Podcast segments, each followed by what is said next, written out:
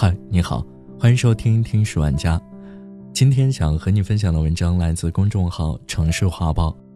休年假那么难吗？距离二零二零年还有半个月，我想说，今年年假你休的怎么样了？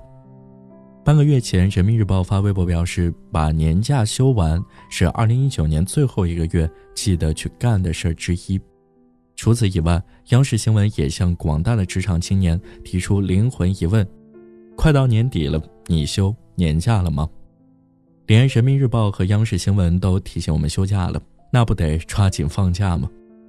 但当放假心切的你在身边展开一份调研，却发现请假难、休假难、休假后更难，年假或许是职场年末最大的谎言。年假。即带薪年休假，根据规定，单位职工连续工作一年以上的，享受带薪年休假。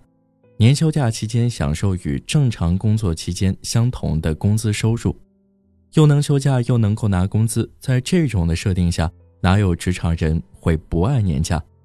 对年假爱得深沉的日本人，十二月十号就为他逝去的带薪假办了场超度大会。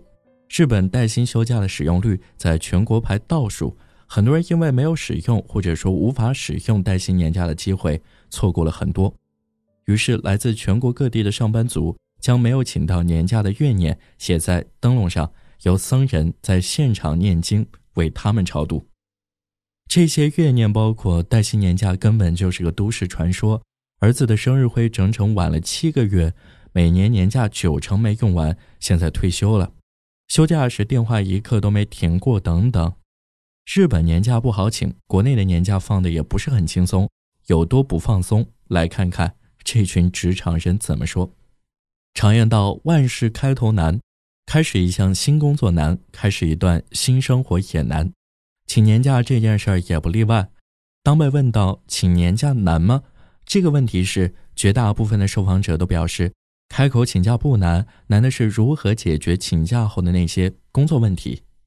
正盘算着请年假的阿牛就表示，在公司请到假的流程不复杂，但放假前的准备工作实在是太难了。当我填好了表，下定决心这次一定要放假后，发现越是临近放假，事情就越多，根本没办法在放假前做完。算了，还是不放了。跟他一样，还有很多人。除了年假，还有加班补调休。截至目前，他已经累计有三百零七个小时假期，但他却表示，请长假需要顶住强大的精神压力，请一天假都会提心吊胆，不是有重大事情根本不敢请，请假潇洒的去玩，这种操作根本不存在。也有人表示，请年假之难还在开口难上，年假堆积成山的十一表示，自己休不了年假，就是苦于难开口。总不能开口跟领导说：“领导，我请个假去旅游玩一玩吧。”同事工作兢兢业业，自己却来一场说走就走的旅行，然后还要措辞小心翼翼地提醒同事，在安排工作时把自己排开，不太好意思。什么样的请假理由能让老板爽快的批假？什么样的措辞能让同事在排班时把自己空开？怎么样安排时间？才能把放假前的工作处理完了再放假，等等一系列问题困扰了广大的职场青年。手续很简单，请假请到假却难如上青天。假如把这些请年假的经历写成一本书，那这本书的名字应该是《请年假自我修养》，从开始就是放弃。经历艰辛，总算是把假给请下来了，但却发现事情好像没那么简单。年假明明有五天，但怎么感觉好像只放了一天？以为是快乐不知时日过，不是肉体在放假，灵魂在上班。上周有一个热搜，微信被默认为常规的办公软件，引起了热议。大家诟病的最多的，除了信息的传达遗误外，就是由此导致的工作生活紧密结合，边界趋近于无。你看看那个二十四小时不下线的微信，像不像二十四小时在岗的你？为了好好休年假，这些职场青年用尽了浑身解数。